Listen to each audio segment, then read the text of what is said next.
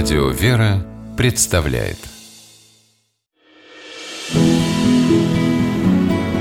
Имена, имена милосердие.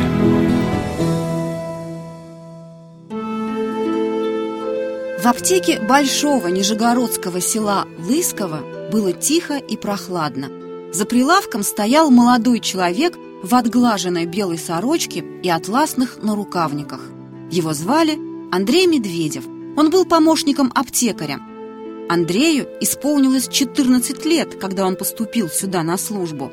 Мальчик на лету схватывал аптечную премудрость и вскоре уже знал название, состав и область применения даже самых сложных лекарств. Аптекарь стал все реже и реже появляться на рабочем месте, доверив дело смышленому помощнику. Зазвенел дверной колокольчик, и в аптеку вошла женщина. Бедно одетая, с заплаканным лицом, она беспомощно оглядывала стеллажи с лекарствами. Что угодно, вежливо поинтересовался Андрей. Женщина умоляюще посмотрела на него. «Сын у меня болеет. Если не достану лекарства, помрет». Она протянула Андрею рецепт. В нем был указан довольно редкий и дорогостоящий препарат – Андрей снял с полки склянку и, поставив перед женщиной, назвал цену. Из глаз просительницы потекли слезы. Она развернула скомканный платок. На прилавок со звоном высыпались несколько мелких монет. Их не хватило бы даже на пузырек рыбьего жира. Андрея с головы до пят пронзила жалость к несчастной. Он решительно протянул ей лекарство. «Вот, берите так, не надо денег».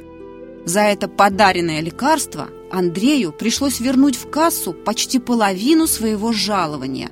Но молодой человек совсем не расстроился. Он был счастлив, что смог помочь кому-то в беде. И с тех самых пор все чаще стал задумываться об истинном предназначении человеческой жизни. Эти раздумья в конце концов привели Андрея в монастырь. В 1822 году в Высокогорской пустыне, неподалеку от города Арзамаса, он принял монашеский постриг с именем Антоний. А в 1831 году был назначен настоятелем Троицы Сергиевой Лавры. Одним из первых дел нового настоятеля стало возрождение, заведенное еще в XIV веке основателем Лавры, преподобным Сергием Радонежским, традиции бесплатных трапез для бедных, странников и инвалидов.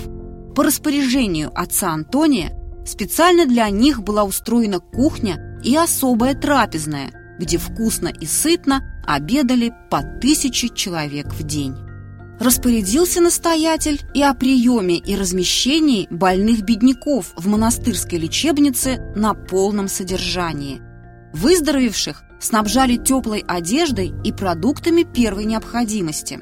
На территории Троицы Сергиева монастыря стараниями отца Антония было открыто бесплатное ремесленное училище для мальчиков с мастерскими и сиротский дом презрения.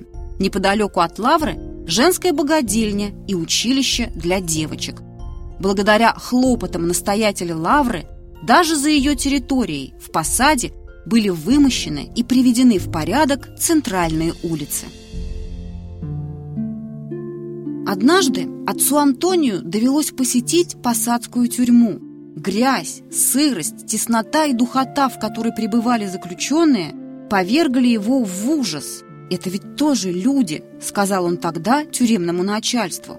А через год с небольшим выстроил в посаде новое тюремное помещение с домовой церковью во имя иконы Божьей Матери «Утоли моя печали». Здание настоятель Лавры спроектировал лично и возвел его на щедрые пожертвования одной из своих духовных дочерей.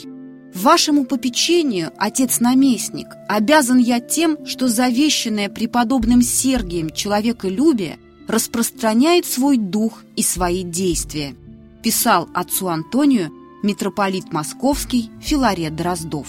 Настоятелем Троицы Сергиевой Лавры отец Антоний пребывал до самого дня своей смерти, 12 мая 1877 года, а в конце XX века, в 1998 году, Отец Антоний был прославлен русской православной церковью в чине преподобного.